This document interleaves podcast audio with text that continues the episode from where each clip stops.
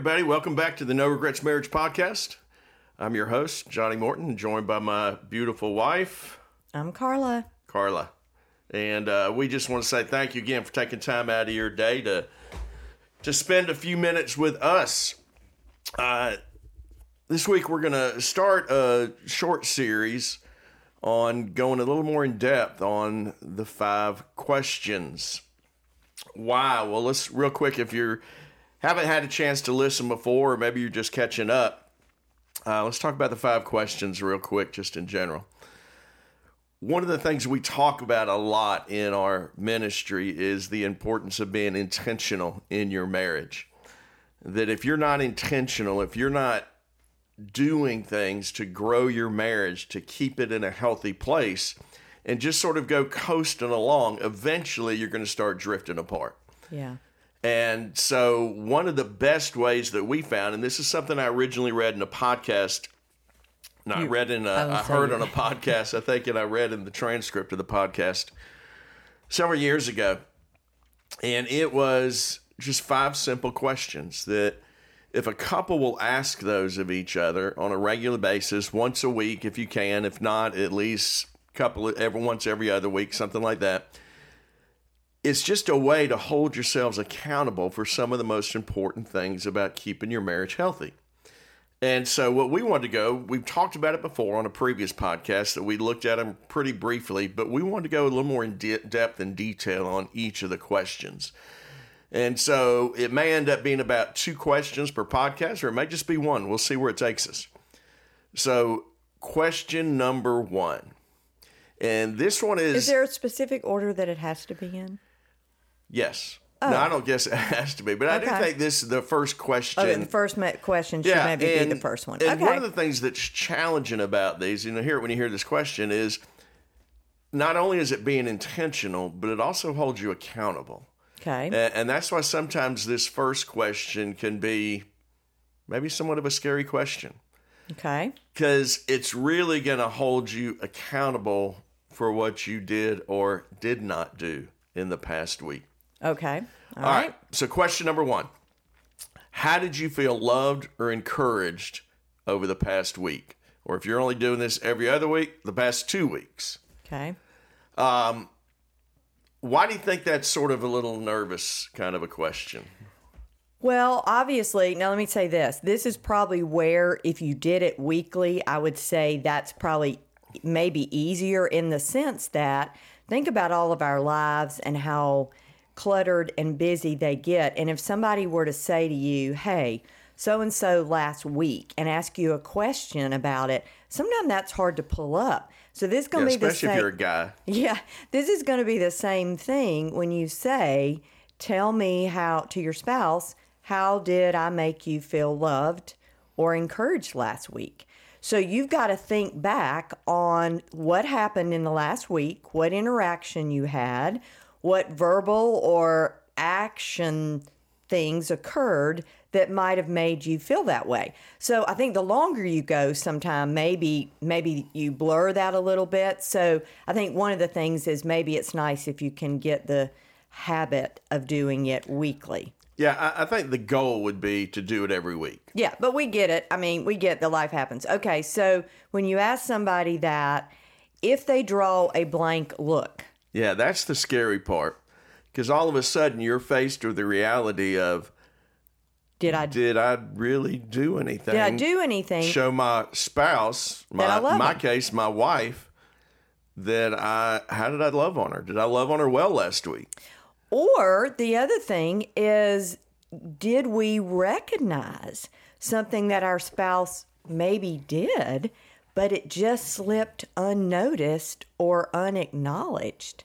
And so, sometime the question, and part of the reason we think this question is really significant, because it helps you not miss what is really maybe happening.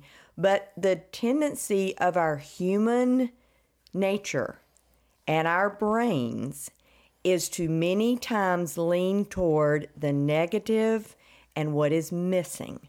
So, guess what? I probably totally remember is what you did not do last week. Yeah, when I screwed up. Right. So, same thing toward me. So the the challenge is let's focus on something. Let's acknowledge something that we did for one another that was loving or encouraging. Yeah, and so that's where the accountability part comes in. Because it's, you know, you go all the way back to when you're in school, and for some of you, maybe that wasn't that long ago. But if homework is assigned, and after a while, if you realize teacher never grades homework, never asked that all they do, in. maybe it's just a completion grade. They never actually look and see what your answers are. You're not going to put a whole lot of effort to it because you know they're not going to ask. But if you establish this pattern of asking these questions every week, boy, that is that accountability because you know, okay, how did they love me this week? Because it almost forces you to think in a mindset of being more attentive to that so you don't miss those. Yeah. And it's almost like, hey, I want to make sure and notice these. So when we ask that question this weekend, you know, Saturday night, Sunday, man, I've got an answer to say there. I'm ready. And, and when you're looking for the positive, like you just said, instead of the negative, Yeah. It can totally change your outlook in that relationship. Well, and the other thing is, as with every habit, the longer and more consistently you do it, it becomes ingrained. And so if I start to think every week and have sort of a what how did Johnny love me? How is he doing things to encourage me? And I start to look for that because I know we're going to do that question, then that really does begin to shift my mind a little bit. And I would challenge you if you're in a harder season and things right now are rocky and you're experiencing just life turmoil, relationship stresses, then this again is a huge thing because really, again, it is so easy to start down the path of everything is not good, nothing is working, we're not this, we're not that, he's not that, and maybe we're missing some things that are there. Yeah, and the, the other power I think of the five questions is, and, and we know we talk with couples all the time whose lives are so chaotic and hectic, small children, work issues, health issues, other things going on, that it's hard for them to find time together. Yeah. And by making this a weekly thing, you know, hey, there's at least one time a week We're going to talk we're going to get minutes. together and yeah. we're going to focus on each other and really look and make sure hey are we doing the things that we need to be doing to keep our marriage strong growing and healthy or if we let everything else and things that are important obviously you got to take care of your kids you got to do all those kind of things that are important but sometimes crowd out your marriage as a priority yeah. And knowing that I'm going to have to answer Carla each week when we ask, How did I make you feel loved or encouraged this past week? And you talk about a feeling in the pit of your stomach when she can't think of anything because maybe you didn't really do a whole lot. All right, what would you say when that happens then? Couples tries this and wife asks husband, "How did I make you feel loved this past week?" Well, a couple of things. One, it could be that he's just not being real attentive. Okay? And if he's, you're really he's not just- catching on yet. Yeah, he's okay. not catching on. If you're really distracted in life, it's easy to miss those. And that's one of the reasons why if you make this a habit, It'll be helpful. it begins to train your eyes to be sensitive to It- is it the okay- other thing Oh, what I was going to say was, okay, if if the husband says that, like, uh, well, I don't know. I'm certain you did something. Okay, and so that's not going to feel good right there. Okay, Right. so would it be okay, you think, for the wife to say something like, well, did you like it when I was able to pick up your laundry for you? Or yeah, you made re- really sad that you got to remind well, them of no, things I'm, you did. I'm asking but though, what, what would that be okay? Because maybe in starting out this, like- you said, somebody's not. trigger. Yeah, it's a trigger, and so, or if you said, "Well, did you like it the other night when I got the kids down early and I came in and asked you, did you want to watch something together on or television do something else together. or do something else together?" And did that?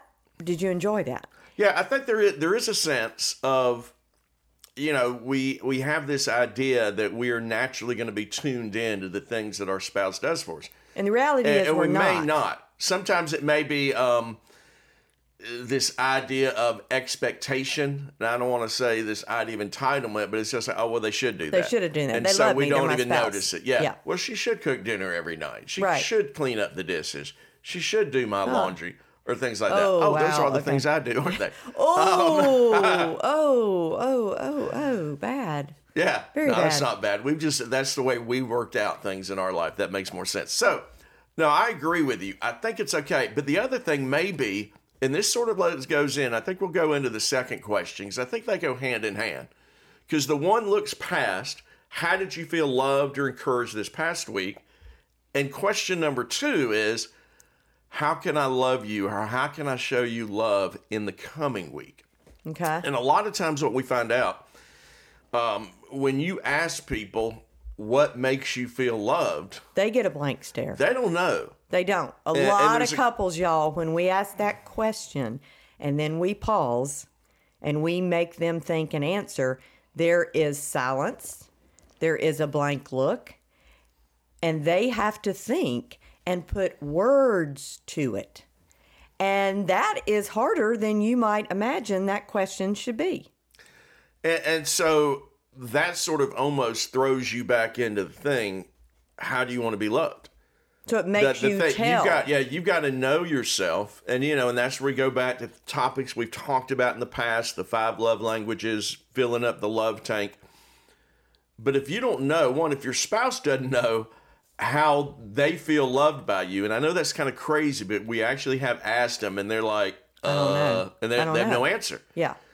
It's kind of hard for that other person To then do to intentional demonstrate things. love when this one person has no clue at all what makes them feel loved. One of the things we do when we have that situation and we're trying to help a couple process through this and put this in place in their lives is we will say, okay, let's go the flip of this. Let's go toward the negative. What have you heard your spouse say that they are frustrated, upset about, something like that? Because when they say, something that is negative or frustrating, it very likely is something they're not getting that they want or need. And therefore, what they're expressing then is the negative side of that. And so, if you can think about it, what does my spouse get frustrated about? Do they get frustrated when I forget to pay the bills? Do they get frustrated when I forget to let them know I have to work late? Do they get frustrated when I, you know, don't tell them about a schedule change and they get off work to come do so and so and I forgot to let them know that got canceled? And those are the things then the spouse is irritated by. So, on the flip, what would that look like that I might do for my spouse that would be loving, that would be intentionally kind toward them? Okay. Does that make sense? Yeah, it makes sense. Um, what are some other ways you can think of those questions? I, I think the other thing is, what is there something not that they're complaining about, but what are they asking for? Well, yeah, but the You know, reason I said like, complaining hey, is your thing is, you know, we're not connected. See, that's not a complaint. That's just that's it's you declaring a need. a need. Hey, I don't feel connected to you, And you we don't- feel connected. You hate that other. word because you don't understand it. Yeah, I do understand it now. Um, it could be somebody else, you know, maybe says, "Hey, you never do, you never just hold me anymore. When you never tell me you love me, you, you know, that's some things like that." But as they express those needs, that ought to give you a clue As to what it is. as to what it is. Yeah. And let me just say this right now, and don't fall into this trap. The idea that if you have to tell them how to love you, then it doesn't count when they do it. Because that's sort of crazy. It's like you're saying, hey, I really want you to, you know, hey, I really need you to mow the grass. And when they do it, to not acknowledge that and give them any credit for that because the only reason they did it is because I told them to. you know, that's sort of a catch 22. And it's like, and especially for a guy, it's like, okay, well, what am I supposed to do? Right. I'm doing what you asked me to do. And then when I do it, you show no appreciation or gratitude for it. It's like only if those secret things, those are the only things that count. And that's crazy.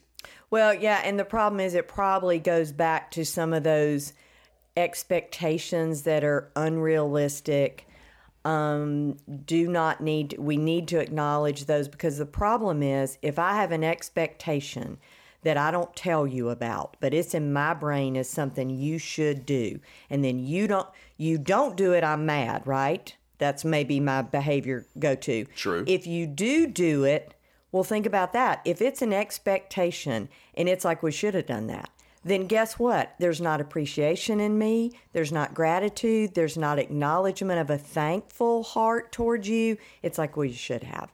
And y'all, that that is such a rub in not a good way against each other when you're a team and you're wanting to do things that help and benefit each other. So to sort of play that game, if you would, Yeah, um, you want to be really mindful of that and say, you know what? I do want and need you and would appreciate you doing these things, but it's okay to tell you what those are and then thank you when that you do them. All right. So the first two questions were one, how did you feel loved or encouraged this past week? The other question follows right up on it because it looks ahead and it says, how would you like to be? And we've just said it's okay to tell somebody that. You know, we get into the whole idea of what agape versus the other types of love are. And the idea is it's action and it's what you do, how you treat somebody, how you act towards them. And, and so that's merely incumbent, especially maybe younger couples this way. You know, you just really don't know yet. And so part of those early years is being vocal and telling somebody, hey, when you do this, it really makes me feel appreciated. Yeah. When you do this, it makes me feel safe. When you do this, whatever. I will say this though, if you've been married for a while and you have expressed those desires and needs you have and the ways that you want to be loved by your spouse, then spouse, if you're not doing those, you ought to. They ought to be frustrated with you if you know what they want, if you know how they really desire and how they feel loved, and you just deliberately don't do them or it doesn't matter enough to you, then I think they have a right to be kind of frustrated with you. Well, the and let's problem use is- us for example. Oh, okay, Let's use us for example, okay, and then you we can go. get into what the problem is. This is You know- probably the problem right here, the example you give. Okay, go ahead. be. No, I know that for you, some of the key things are acts of service. Yes. It's don't tell me if you're not going to do. And, and so I know that. And so when I see things that need to be done around the house, anything from picking up to cleaning up, hey, we have company coming over, and I know you want the house to look good because for a lot of women, that's a reflection of them. Then if I know that and I just don't do it and I say, I'll just wait till she comes home, that is a very unloving act. Yes. And, and so I need to go ahead and do that. The other thing I know that for you, quality time and that sort of that getting connected and that's talking and sharing with each- each other, that's an important thing. And so if I love you and I want you to know that, then I'm going to make time to do that. And if I don't do that, either as a way of just indifference or, well, I'm going to punish her and I'm not going to love her the way she needs to be, then that responsibility lies on me. Once we know those things that make our spouse feel loved, man, if we want our marriage to grow and thrive, and again, this is where these questions hold us accountable and can really show us specific things in specific ways, and then just do it. Yeah. I, I want to make I want to say one caveat here as as we wrap up on these first two questions is if you're listening and you're listening and you've happened upon us because maybe there is some struggle in your marriage and maybe both of you are not on the same page and you're thinking to yourself here in this well my spouse is not going to have this conversation. They're not going to let me say how did you feel loved? How did i feel loved so, what I would just challenge you with is if your heart is to continue to work and that's what you desire, then you know what? You may can take these questions. You may decide how you could phrase it, ask it, do it, and you can do that even if it's not reciprocal. If I said to Johnny, and Johnny, let's say, is not in a good place, that he is not paying me a bit of mind about where we are, and I can tell you that from years past, we've been at places oh, like that. Oh, yeah. We have been. So let's say, though, that I had the intention to say, I don't want to be stuck here. He's not really ready to move. but I can start. But I want to love him well. Okay, so even if it, he doesn't love me back the right. way I want. And I, if I said to you, "Hey, babe," what is something I did for you? Maybe even don't take the babe out. Okay, so we're not even that affectionate. I just say, hey, how did, was there something last week that was helpful for you, that encouraged you, that made you feel good? You know, maybe you say it like that and they may stare at you. Okay, and then they said, well, I really appreciate it when you did so and so. Okay, that's it. They've given you something. Guess what?